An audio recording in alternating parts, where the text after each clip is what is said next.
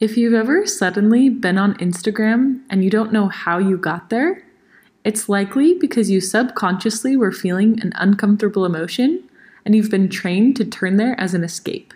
It is super common to feel overwhelmed, bored, or lonely and turn to our phones without even realizing it. You can listen to last week's episode to learn why this matters and some tips to help. If you're listening to this live on the day that it's released, then make sure to sign up for tomorrow's workshop. It's one hour long, and I'll be teaching you practical ways to cope with overwhelm, boredom, and loneliness without turning to your phone. And one of my favorite parts of these workshops is the magic of when we come together and come up with solutions together. And if you can't make it live, a replay will be sent out. And I'll make sure to put the link in the show notes. Last month, we were visiting my in laws in Cody, Wyoming, and my husband Matt had gone out to lunch with a friend. My mother and father in law were both gone, and both of my kids were napping. I was planning to use this time to work, but I couldn't get my computer to connect to the Wi Fi, and I realized that I had left my phone in the car that Matt took when he went out to lunch with his friend.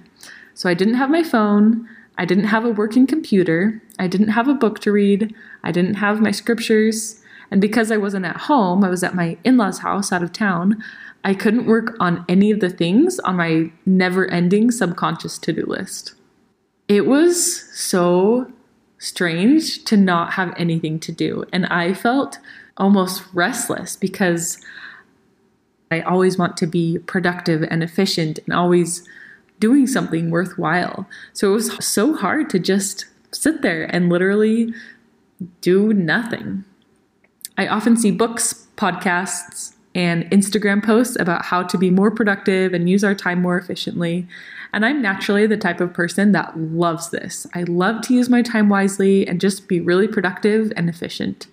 But over the last few years, I've been learning how to intentionally slow down and intentionally do less. Of course, there's a balance in all things, but sometimes I think our society praises productivity over rest and relationships. So today I'll be sharing five tips that have helped me to be unproductive and be okay with it. Do you ever find yourself turning to your phone without even thinking about it? Or do you get sucked into scrolling and regret not using that time for something else? You are not alone. I'm Alex, a screen time mentor for young moms and I'm here to help you get a grip on your own screen time so you can be present, intentional, and live a more fulfilling life. Welcome to the Mindful with Media podcast. I'm excited to talk about how to be unproductive and be okay with it. I do just want to preface all of this by acknowledging that I really do value effort and hard work and productivity. I always have, and I think I always will. And it might seem kind of silly to be intentional about being unproductive, but it's actually been life changing in a lot of ways for me. So, the first tip that I have for you of how to be unproductive and be okay with it is to get clear on where your value as a person comes from. So, when my oldest was nine months old, I started meeting with a therapist that specialized in maternal mental health. I was having a really hard time being a stay at home mom and that transition. I was lonely, I was bored, and just so down on myself that I couldn't seem to get anything done. And during my time with this therapist, I realized that I was defining my worth and my value by what I accomplished. I loved to do lists, I loved completing tasks, I loved being productive, and that's where my worth was coming from in my mind. So when it was so much harder to get things done, things like doing the laundry or cleaning the house, I equated this to mean that I was a bad mom and a bad wife. But this was not true. I realized that my worth doesn't come from how much I get done, but for who I am. And for me, I have a belief in God, and I've decided that my identity and value comes from being a daughter of God, because that is constant. And soon after I started meeting with this therapist, I got pregnant with our second child. I remember when I told my therapist that I was pregnant, she was so excited because she said that being pregnant while also having my 10 month old son to care for would be the perfect exposure therapy because it was going to be even harder for me to get things done. And that would help me to overcome this and really be okay with not getting things done and realize that that's not where my worth comes from. And I think it's really easy, especially as stay at home moms or the primary caregiver, to think that our worth comes from housekeeping or what we do with our kids or you know even even outside of being a primary caregiver we think that our worth comes from our job or what we like to do. I even say things like this like oh i'm a runner or i'm a podcaster or i have this business or i have a degree in statistics. And i let those things define me. But really my true value and my worth and my identity it doesn't come from any of those things. And I'm intentionally working on not letting it come from those things. So that's the first tip to get clear on where your value and your identity and your worth comes from. It can help separate you from the tasks you're doing, and that your worth and your value does not come from the tasks that you do or that you don't do or from being productive. And kind of along those same lines, you can still be a hardworking, organized, clean, go getter person, even if you're not getting things done, even if your house is messy, even if the only thing you do is keep your kids alive. That those things you complete don't define who you are. The second tip that I have for you to be unproductive and be okay with it is to take a step back and ask yourself what matters most to you. A few years ago, I bought a new planner, and I actually loved this planner, and it served me really well for that time. I think it was actually called a productivity planner, now that I'm remembering. And in the introduction part, the person who created this planner, she kind of told her story. And I think she had quite a few kids and had all these businesses and was doing all these things. And she was basically saying, like, I can show you how to live this kind of super productive life. And I remember reading that and thinking, I don't want to do that. That sounds exhausting and not fun to me to to be that that productive. Another story I remember, my first semester of college, I only took 12 credits and the standard is more to take like 14 or 15 credits. And I had several people comment to me that I had it really easy and I remember feeling a little bad about it, like that I was less than, but that was the life that I wanted to live. I didn't want to overwork myself. I wanted to have this transition to college be enjoyable. I wanted to to do my homework and enjoy what I was learning and I wanted to have time to spend with friends and I wanted to be able to get enough sleep. And our society, maybe this is just my perspective, but it seems to really praise productivity and even busyness over sleep and relationships. But but why is this? And I honestly don't have the answers, and I would love to hear any thoughts or perspectives you have on this topic. So don't hesitate to DM me on Instagram. I would love to have a conversation with you there about this. But with this, it can be really helpful to ask yourself why do I want to be productive? What is the point of being productive for me personally? Is it so I can live in a really clean environment? Is it so that I can take a break later? Is it so that I can make more money? And really ask yourself whatever this is that I'm working towards for, with being productive, is it really worth it to me? Especially if I'm always feeling stressed and anxious about being productive? Do those things matter more to me than my peace of mind and my relationships? And that's actually something that's super interesting. There's been this longitudinal study done by Harvard about happiness and where happiness comes from. And I'm always really careful when I share research. And later this year in September, I'll be breaking down what I specifically look for when I hear something that's based on research and how I choose to apply research to my life, which is a really important part of all this. So I just want to give that caveat. But this article about this research study that they've done about happiness, they say close relationships, more than money or fame, are what keep people happy throughout their lives, the study revealed. Those ties protect people from life's discontents, help to delay mental and physical decline, and are better predictors of long and happy lives than social, social class, IQ, or even genes. So, we learn from this that close relationships with other people are associated with happier lives. And so, if my being productive is getting in the way of my relationships with other people, whether that's my kids or my spouse or my friends or my family, is that really worth it to me to be so productive if I really want to be happy? And with all this, I want to remind you that you get to decide what is most important to you. And there is a balance in all of this.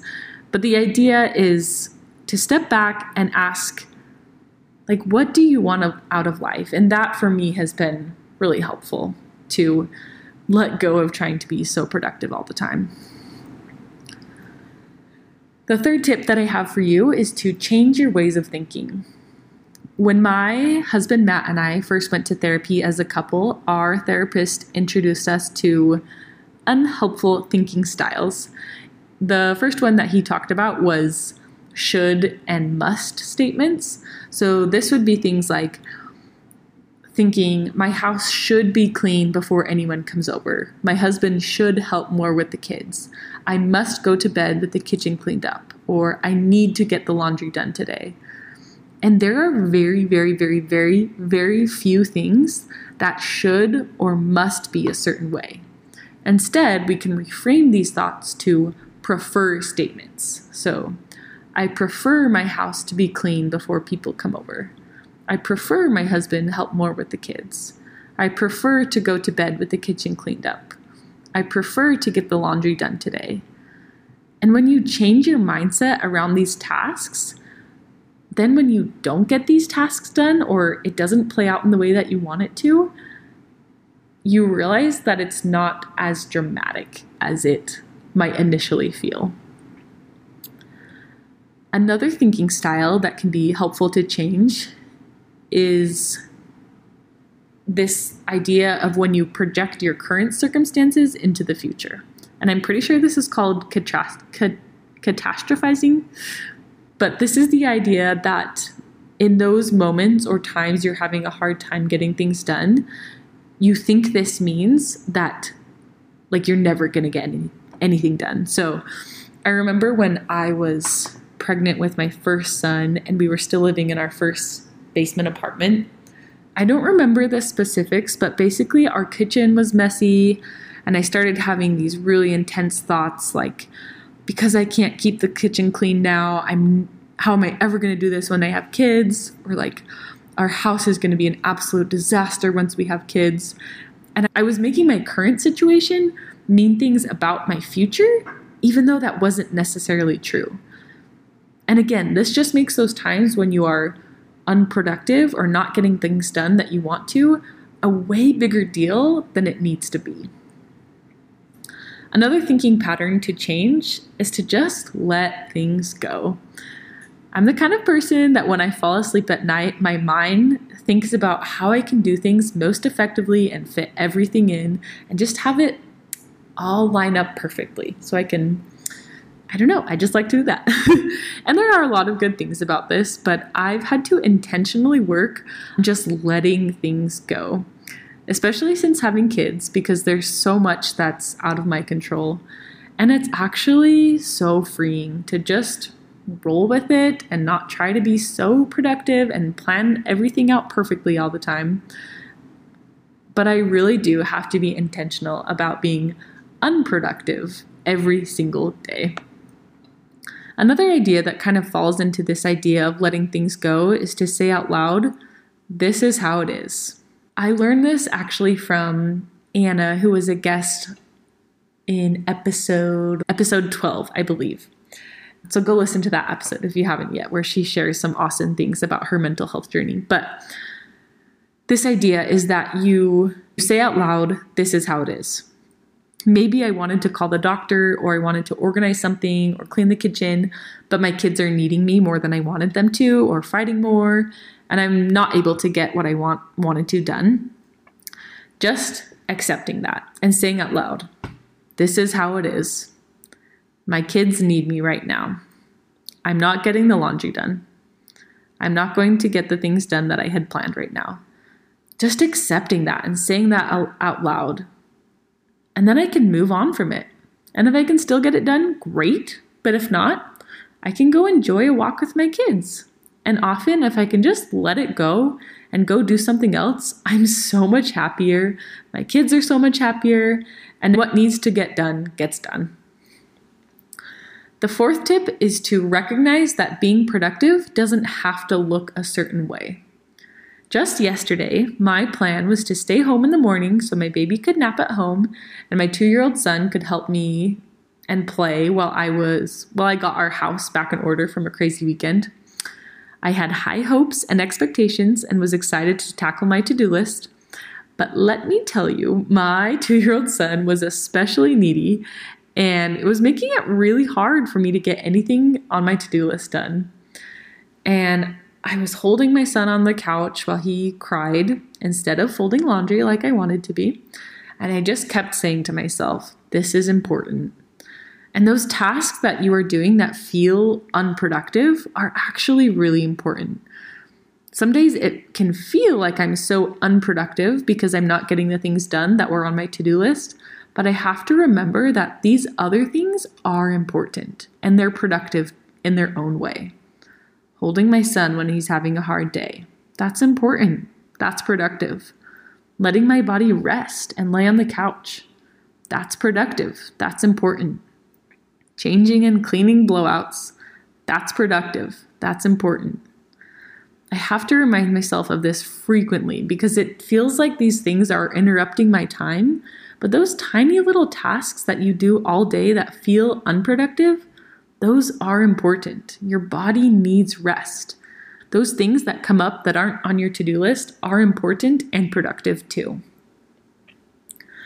The fifth tip to help you to be unproductive and be okay with it is to be willing to ask for help.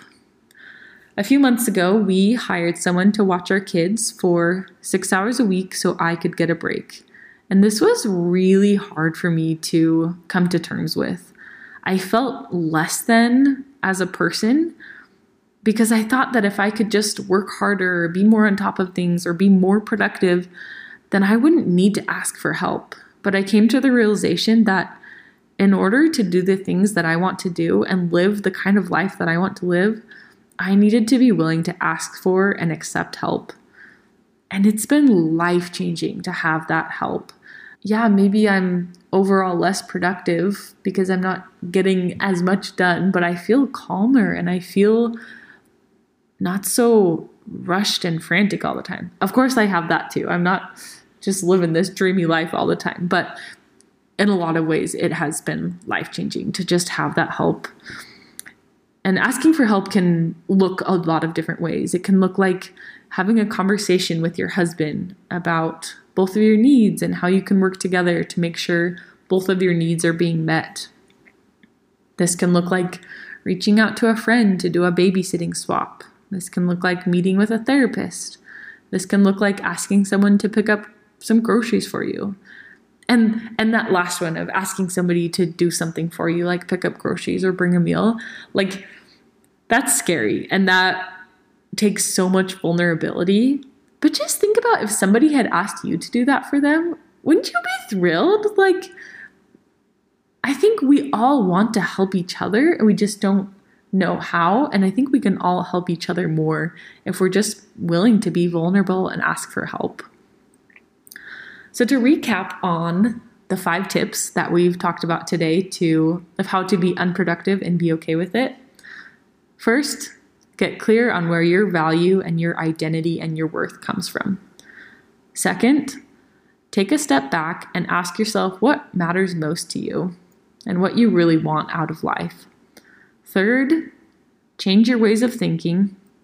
Fourth, recognize that being productive doesn't have to look a certain way, and those tasks that seem to interrupt you and your to do list are actually important and productive in their own way. And finally, the fifth tip is to be willing to ask for help.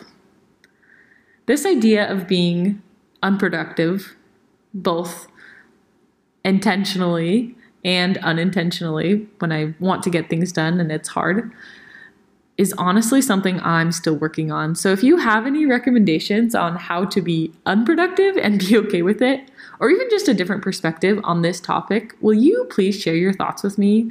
The best way is to DM me on Instagram, and I would love to have a conversation with you there. And a reminder to sign up for our workshop tomorrow, which is all about practical ways to cope with boredom, loneliness, and overwhelm without turning to your phone. And make sure to sign up and if you can't make it live to the actual workshop, then you then there will be a replay sent out to anyone who can't make it. Would you do me a huge favor? If something stood out to you from this podcast, would you share it with someone, a friend, a sister, your mom, or on your social media? Thank you so much. I'm so grateful to have you here as we're in this together trying to figure out how to be mindful with media. I will see you next week. And next week's episode will be higher audio quality because my microphone is coming tomorrow. Thanks again. We'll see ya. I believe we should stop focusing on the negative aspects of screens and start using them as tools to support our values. We are the first generation learning to navigate this media saturated society, and it is not easy. You don't have to be perfect, but as you are mindful, technology can be a tool to help you thrive. We're in this together as we figure out how to live a present, intentional life in this world consumed by screens. If you appreciated this podcast, would you make sure to leave a review and subscribe? I'm so glad you could be here today, and I'll see you next week.